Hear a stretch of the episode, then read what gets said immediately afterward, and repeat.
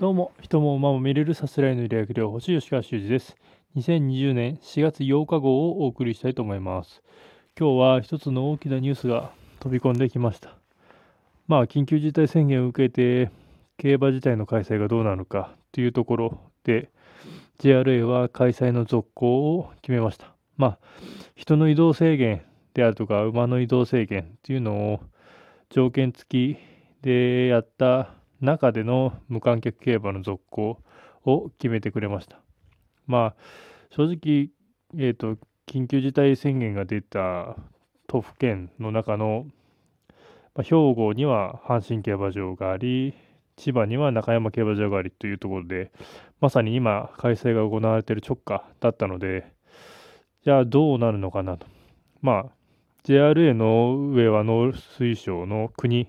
ということになりますし、まあ、国の意向に沿って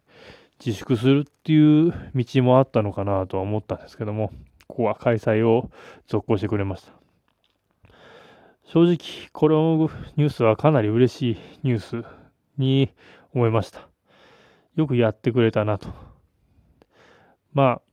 やめることも当然視野に入ってたのかなとは思いますけども、続行してくれた、まあ、これは本当に国民の娯楽が次々と失われていく中で、唯一在宅の娯楽として生き残るのが競馬になったかなと。まあ、中央競馬も無観客で続行していますし、中央競馬も無観客での続行が決まってます。幸いにも売り上げは当然落ちてはいるものの、急激な落ちにはなっておらず、売り上げもある程度キープされている。そしてそこから国に納めるお金というのも発生していますので、競馬にの果たす役割というのは非常に大きいのかなと思います。まあ、お金の面もそうですけども、やはり娯楽というもの、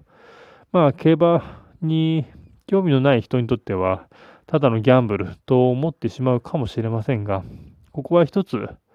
まあ、せっかくの機会ですので、競馬というもの、グリーンチャンネルというのが無料で放送していますので、BS を見れる環境であれば、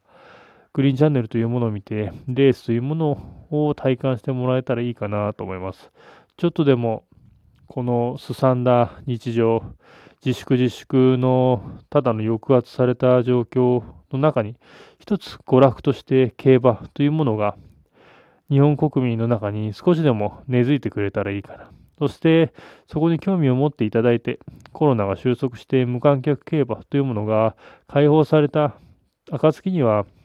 皆さん競馬場に足を運んで、競馬というものを楽しんでほしいかなと思います。まあ、札幌には競馬場がありますが、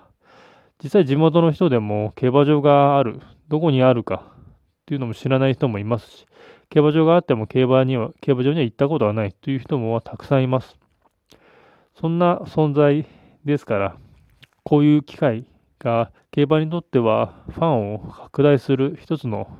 チャンスと捉えることもできるかなと思います。ですからまあ、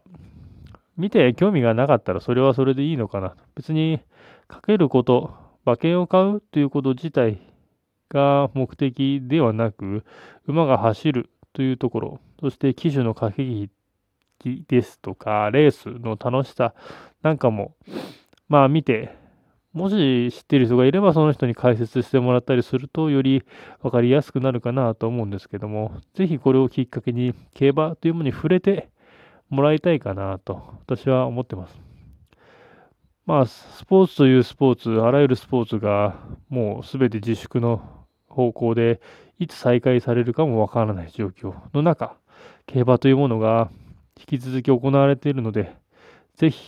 今はネットでいろいろと情報も得られますし、ぜひ、競馬というものを見てほしいかなと思います。以上です。